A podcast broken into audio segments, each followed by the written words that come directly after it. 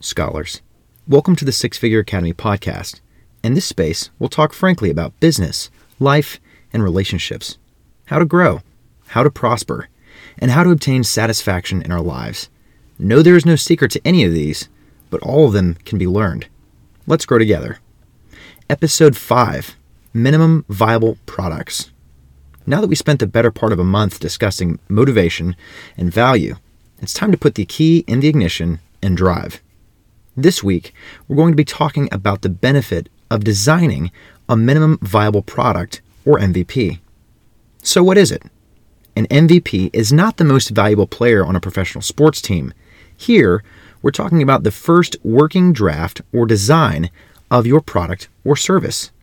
According to productplan.com, an MVP is a product with enough features to attract early adopter customers and validate a product idea early in the product development cycle. You might be thinking, but I'm building a service based organization that does not require a physical product.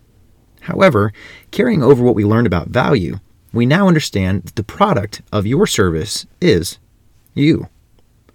So, what does an MVP look like in the real world? Let's say you're in the process of establishing your own lawn care business and you have this great idea for a new design of a tool or some type of landscaping machine. In order to get investors or financial backing to patent and eventually sell your product, you first have to prove that it works. You have to build the product, however crude and simple it might be, and demonstrate that it does exactly what you say it does. In the service industry, it's even simpler. This is where you get a chance to try on your sales pitch, your course, or training. Partnering with the BizDoc, you have the opportunity and are expected to continuously improve as a business professional. That means you get to put in the work and receive immediate feedback as to your ability to sell, teach, coach, or instruct, and the quality of the products that you have, whether that be a physical product or service. Your task this week is to identify your area of expertise in your industry and develop an MVP to present to one of our experienced consultants. No, this is not a college course where you receive a letter grade at the end of your assignment and experience anxiety the entire time.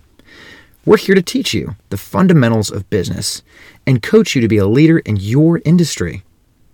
But you're a business consultant and I'm a fill in the blank. That's okay. This makes our team the perfect audience to pitch your MVP to, as we are sure to have the same questions you could expect to be asked by your potential clients. We look forward to reviewing your MVP, and one of our consultants will reach out to you this week to check in and assist with your progress. Thanks for tuning in today, and we look forward to the success that tomorrow brings. This is the BizDoc signing off.